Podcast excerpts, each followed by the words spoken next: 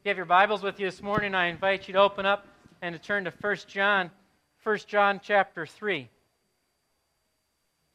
1 John chapter 3, going to begin in verse 10. By this it is evident who are the children of God and who are the children of devil. Whoever does not practice righteousness is not of God, nor is the one who does not love his brother. For this is the message you have heard from the beginning, that we should love one another. We should not be like Cain who was of the evil one and murdered his brother. And why did he murder him? Because his own deeds were evil and his brother's righteous. Do not be surprised, brothers, that the world hates you. We know that we have passed out of death into life because we love the brothers. Whoever does not love abides in death. Everyone who hates his brother is a murderer, and you know that no murderer has eternal life abiding in him. By this we know love, that he laid down his life for us, and we ought to lay down our lives for the brothers. But if anyone has the world's goods and sees his brother in need, yet closes his heart against him, how does God's love abide in him? Little children, let us not love in word or talk, but in deed and in truth. Let us pray. Almighty God, thank you for your word today. I ask that you give us understanding of your word and application for our lives. In Jesus' name, amen. What do you want to be known for today? What do you want to be known for? All of us want to be known for something. At work, we want to be known for something. In our family, we want to be known for something. All of us are in pursuit throughout life to be known for something. And what you want to be known for drives what you do, it drives how you behave, it drives the way you think. And all of us, whether we like it or not, are already known for stuff. When you gather here today, you're known for things. Maybe it's for, for the way you look, a physical appearance that's been passed down through your family's generations. Maybe you're known for something specifically that's a family trait. Maybe your family has a weird laugh, and every time you show up, they know that you're part of family X because of the way you laugh. Some of you this morning would like to get rid of some of your traits of what you're known for. All of us are known for something, and usually it's things that are passed down to us by our parents. Christians are known for stuff. If you went around town today and started to ask people, what are Christians known for? What's the church known for? You'd get a variety of answers talking about different things. Well, the question for us today is what does Jesus want us known for? What does Jesus want us known for? And does that line up with what we want to be known for? Today's non-negotiable from 1 John chapter 3 and John chapter 13 is that followers of Jesus should be known for their love life. Followers of Jesus should be known for their love life. And, and we sing about this, we talk about this. This is even popular phrase that it's all about love. Yet it always still comes back to love. That followers of Jesus are to be known for love. But before we get too much into talking about what is love, we have to put love in the proper context. You see, love is a fruit. Love is not the foundation for our entrance into God's family. Or, in other words, love is the sign of eternal life. It's not the ground to receive eternal life.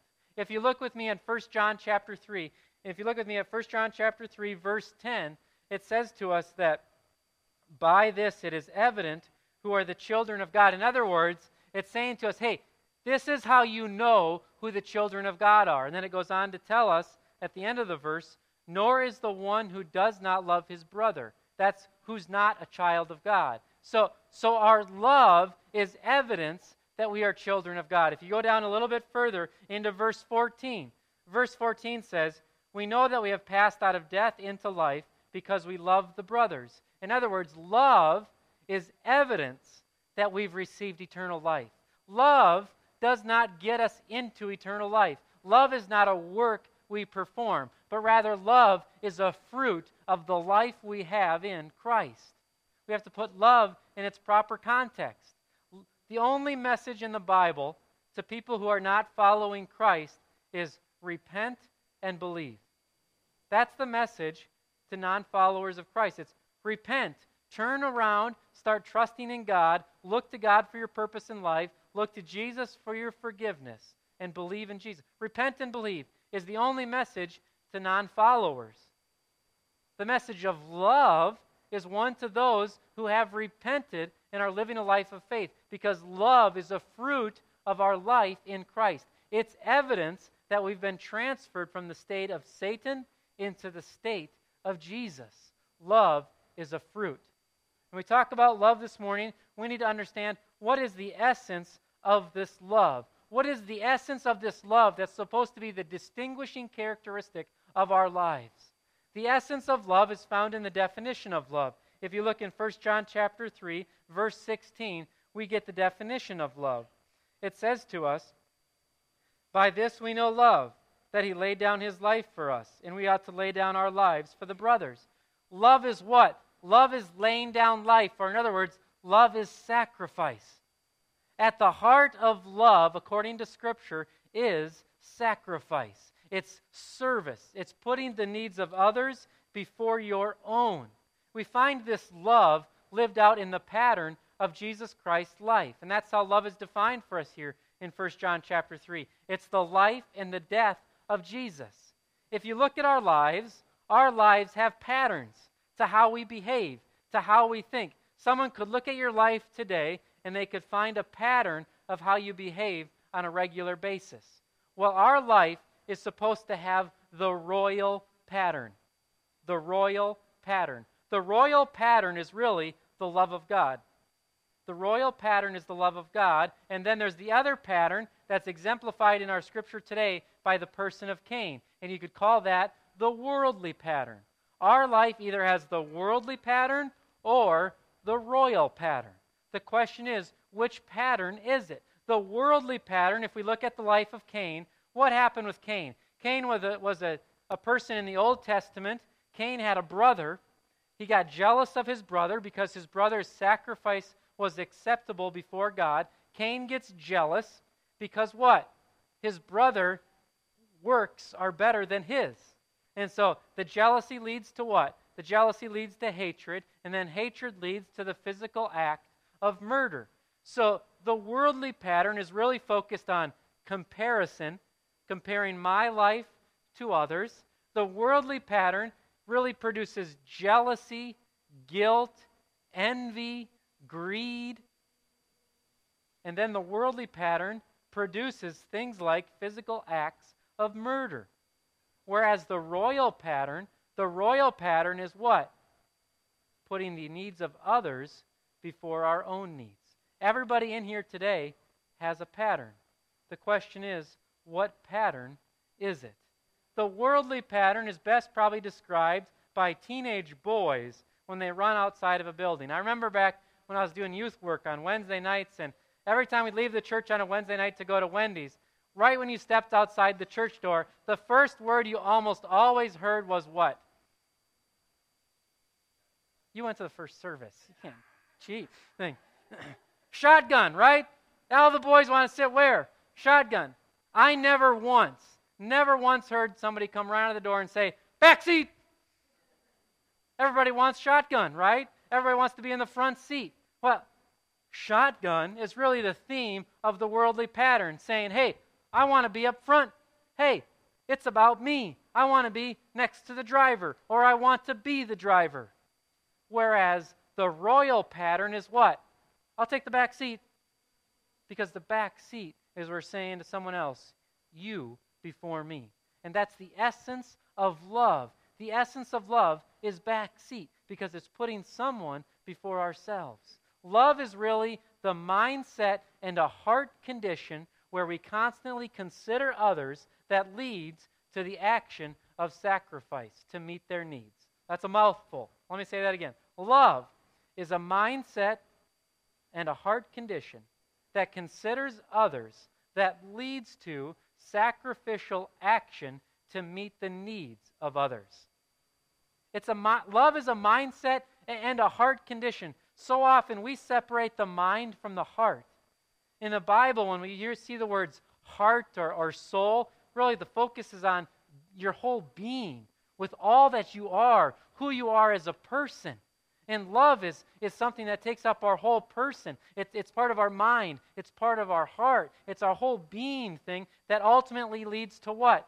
Physical action. Love always leads to sacrificial action. That's how we know love, is through the sacrificial death of Jesus Christ. The essence of love is considering others, and then that leads to sacrificial action to meet their needs. This morning, all of us here have opportunities to express this love to others. And, and we may say to ourselves, well, hey, 1 John 3.16 says we need to lay down our lives for one another. That's just setting up this large ideal. So love is kind of this big ideal. Well, look with me at 1 John 3:17. So it, it, it defines love through the death of Jesus Christ, but notice what happens right in verse 17. In verse 17, it moves right into the practical. It says, But if anyone has the world's goods and sees his brother in need, yet closes his heart against him, how does God's love abide in him? So it moves right from love being defined by the death of Jesus Christ. You might say, well, I'm not going to die for anyone, so therefore I don't, I'm not going to love anyone. No, no, no. Love is met in the daily needs where we look to serve other people. Love is not some high ideal in the clouds. And this is basically what love has become, right? We say we love everything, so therefore what? Love means nothing. What's the last thing you said you loved? Pizza Inn? Or some of you probably woke up today, what? I love the Vikings? After an 0 4 start, no one will probably be saying that after today. But that's what we use the word love for, right? Is we use the words love for that. Well, what does that really mean? What does it mean to love the Vikings? So, since we use love for everything, love really ends up meaning nothing. When in reality, love is a functional, practical reality. It, it has specific meaning in that we look to meet the needs of others. Love is not a feeling that we get. Nowhere in Scripture is love correlated with a feeling. It, it will produce a feeling when I have an attitude, when my mind is set on something and my whole being has an attitude of something, it's going to bring about a feeling. But the feeling follows behind. And that's why we struggle so much. A lot of times we say we fell out of love. Biblically speaking, it's impossible to fall out of love. Biblically speaking, it's impossible to fall out of love because love is a conscious decision to have a mentality, a heart condition that considers others, that then leads to sacrificial action. Is love going to bring about feelings? Absolutely. But it follows this mentality and this heart condition. Love should be a functional reality in our lives, not just some high ideal that we pursue once in a while. This morning, all of us do stuff for certain reasons. So, how do you work? You work based upon what? How work was modeled for you growing up or when you started your job. However, your boss trained you, you work as you were trained, or you work as it was modeled for you. Today, you raise your children how? As you were raised, right? I mean, you try and tweak it a little. I mean, all of us try and tweak it a little bit, but if we're really honest with ourselves, that's what we do. It's as been done to us, that's what we continue to do unless we make a conscious effort effort to do it differently. How we act, how we think is always what? As has been done to us or will be done to us. So, how we love is what? How we've been loved. But where Jesus tells us this is drastically different, Jesus does not say, hey, disciples, go out in love as you have been loved. Go out in love as people respond positively to you.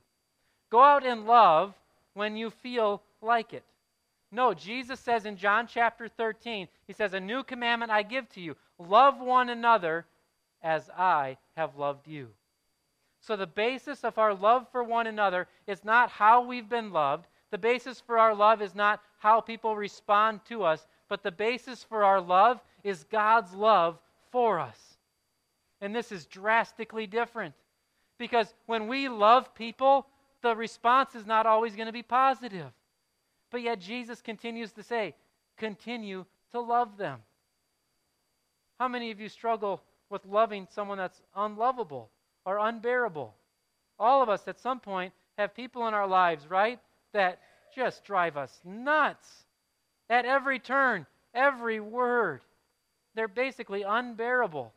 And, and our feelings would say what? Ignore. Our feelings would say what? When you run into them at the drinking fountain, don't be patient. Be really quick. Fine, bye. Quick, go. Don't be kind because if you're kind, what? Well, you might have to spend more time with them.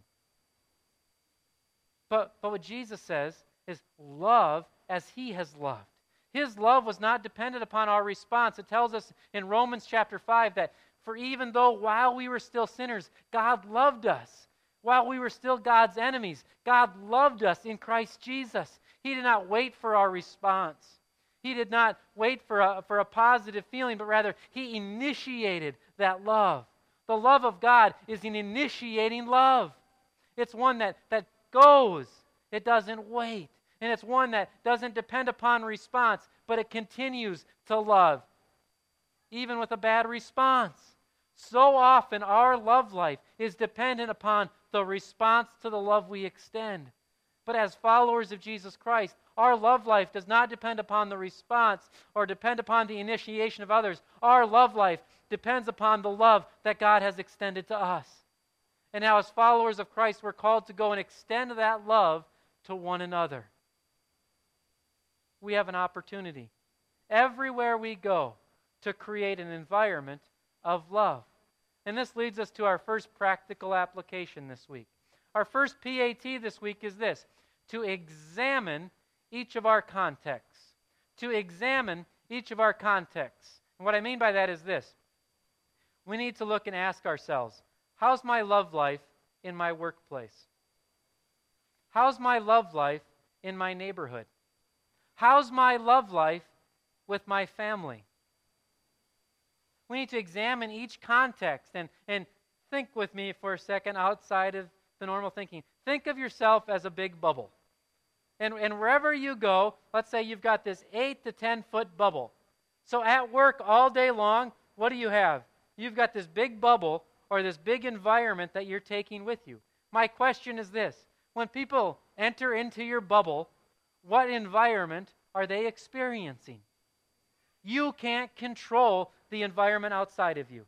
You can't control the environment that that person is going to produce. You can't control how they're going to respond to the environment that you're putting them in. All you can control is the environment that you're trying to produce. The question is this what type of environment is that? Do you have a safe bubble zone? Do you have a bubble zone that's filled with patience and kindness? Do you have a bubble zone that does not rejoice in wrongdoing? Let's think about this for a second. How often do we rejoice in other people's wrongdoing? Why? Because it elevates us, it elevates us to a higher position, and rejoicing in someone else's wrongdoing uh, allows us to what? Take a back seat a little bit to someone noticing our wrongdoing. Now, let's just think hypothetically for a moment, and let's think of the context of marriage for a second.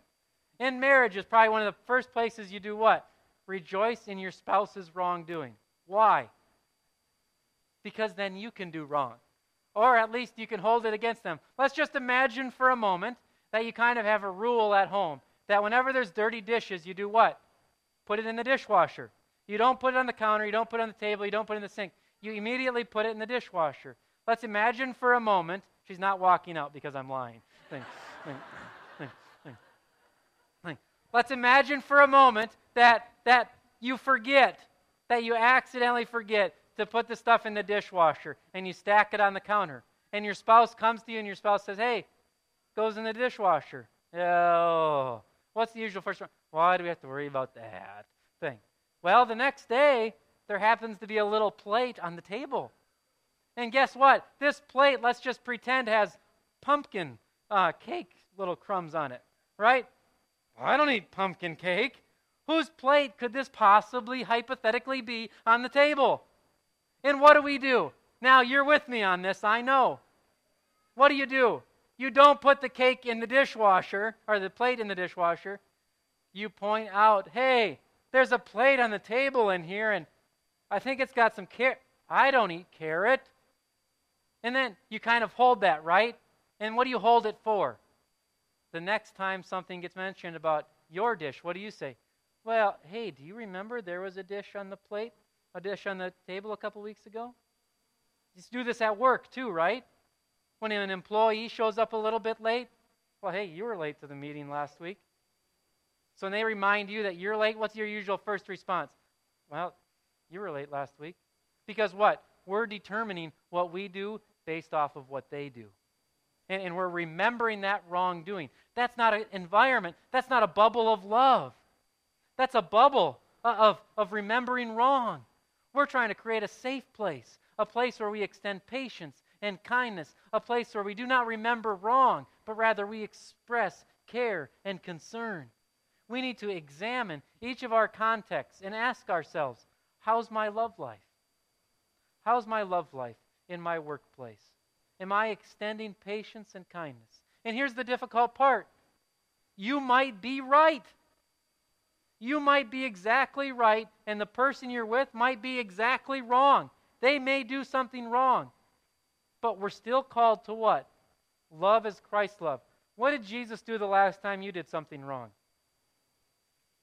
You're, you're here this morning. You weren't shot down with a lightning bolt. What did Jesus do? Jesus had patience, kindness, and, and slowly seeks for you to make a turn. And he asks us to love as he's loved, to have the exact same bubble. How's your bubble zone? And if we want to fix our bubble zone, what do we do? It leads us to our second PAT. And our second PAT, you might not think is really a PAT, but our second PAT is this abide in Christ. In other words, remain in relationship with Jesus.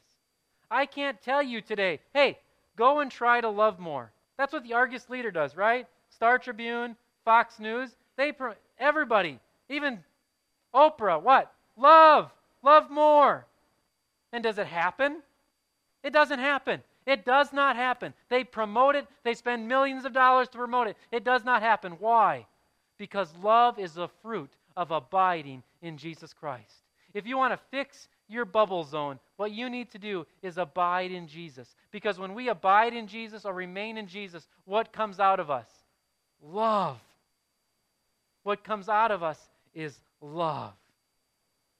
Because what? We're in the presence of love. So, what does it mean to abide in Jesus? What it means to abide in Jesus is to simply live as a follower, to, to live a life of confession to Jesus, to live a life of prayer, to live a life soaked in His Word, so you're in His presence. To abide in Jesus is to be in community with other followers of Jesus Christ, because we were not meant to go alone. But when we abide in Jesus, the natural outflow is going to be love. If you have a tree in your backyard and it's an apple tree, and you walk out and all of a sudden it's not bearing apples, what do you do? You don't just go up to the leaf and say, well, if I get rid of this one leaf, we're going to start bearing apples. There's something wrong, right? And the something wrong is not in the leaf. Something wrong is in the root system. If the tree starts to die, it's because it's not getting enough water or nutrients through the root system.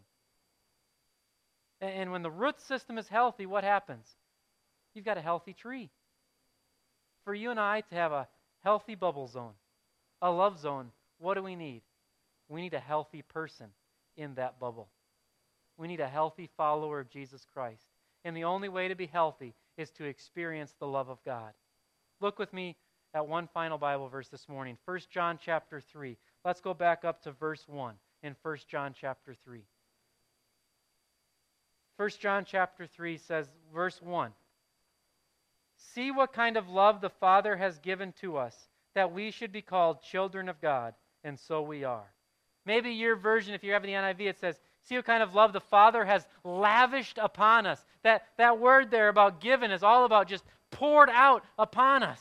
This morning, God has lavished you with love. He's created you, He's given you the gift of life. God has died for you. And God continues to give you life each and every day, opportunity. God has lavishly loved you. And when we experience that lavish love of God, we can then express that love to one another. If you want to be a healthy follower of Christ, it begins by experiencing the lavish love of God in Christ Jesus. I'm so thankful that I'm married for a variety of reasons. But one of the reasons I'm thankful for being married is that when I go home, I never have to hear the question anymore how is your love life? If you've got a young son that's away at college right now, the last thing you want to ask is how is your love life? You're never going to get an honest answer anyhow. But I got asked that all the time. How is your love life? Well, I don't know if I've ever been asked that question at church, though.